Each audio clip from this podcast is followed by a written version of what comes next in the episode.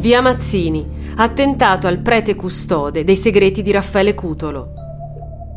Nella storia della cronaca nera italiana non era mai accaduto un agguato mortale a un uomo con la tonaca. Quell'uomo era Don Peppino Romano, sacerdote di Somma Vesuviana, rimasto gravemente ferito in un agguato da cui si salvò per miracolo, ma che morì poco dopo in ospedale, proprio quando sembrava ormai essere fuori pericolo. Era la mattina del 5 gennaio 1986 e Don Peppino stava guidando la sua auto quando, all'altezza di via Mazzini, venne raggiunto dai suoi sicari che gli spararono mirando ad organi vitali. Il parroco sembrava essersi miracolosamente salvato, ma fu proprio nel letto di ospedale che quando sembrava stare avendo netti miglioramenti, morì all'improvviso, suscitando lo stupore dei medici. Era dunque evidente, qualcuno aveva ucciso Don Peppino. Per quanto riguardava il movente, non fu difficile risalirvi. Il parroco era rimasto uno degli ultimi custodi dei segreti di Raffaele Cutolo, forse il componente più autorevole di quella ristretta cerchia che conosceva vita, morte e miracoli degli uomini che componevano la nuova camorra organizzata. Don Peppino era infatti stato uno strettissimo conoscente del boss, ricordato come professore, che conosceva da quando Cutolo faceva il chierichetto in parrocchia e che aveva uno strettissimo legame con la sorella Rosetta. Per i suoi legami con la Camorra, inoltre, il prete venne anche arrestato, scontando un certo tempo in cella, ma una volta uscito, assistette da libero cittadino alla progressiva demolizione del clan messo in piedi da Cutolo, spazzato via